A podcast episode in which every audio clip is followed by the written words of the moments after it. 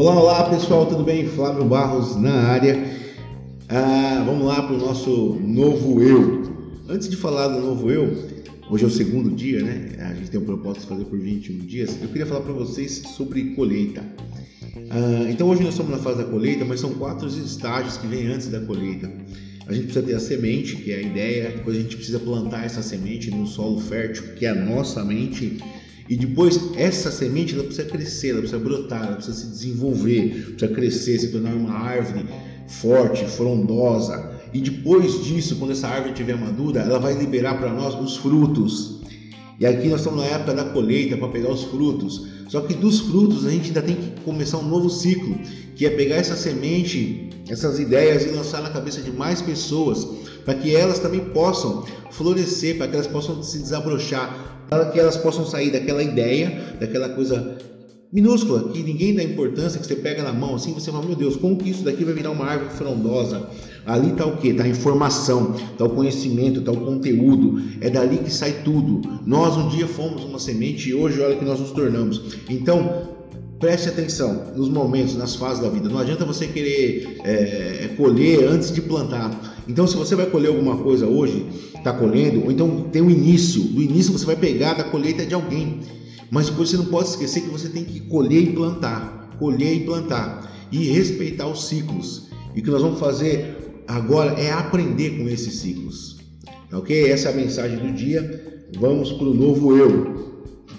Eu Flávio Souza Barros, sou uma pessoa íntegra, adoto boas atitudes e metas específicas. Tenho alto nível de energia, sou entusiástico, orgulho da minha aparência e do que faço. Tenho senso de humor, sabedoria, visão, empatia, coragem de usar eficazmente os meus talentos. Tenho caráter e sou bem informado. Minhas convicções são fortes e tenho uma autoestima sadia, paixão pelo que é correto e sólida esperança no meu futuro. Sou honesto, sincero, trabalhador, sou duro, mas justo e sensível. Sou disciplinado, motivado, concentrado, sou ouvinte bom, paciente, mas ajo com determinação. Sou audacioso, autorizado, confiante, mas também humilde encorajo, procuro bem, sou excelente comunicador e estou desenvolvendo os hábitos do vencedor. Sou aluno mestre, pessoa de iniciativa, sou obediente, leal, responsável, confiante, rápido na ação.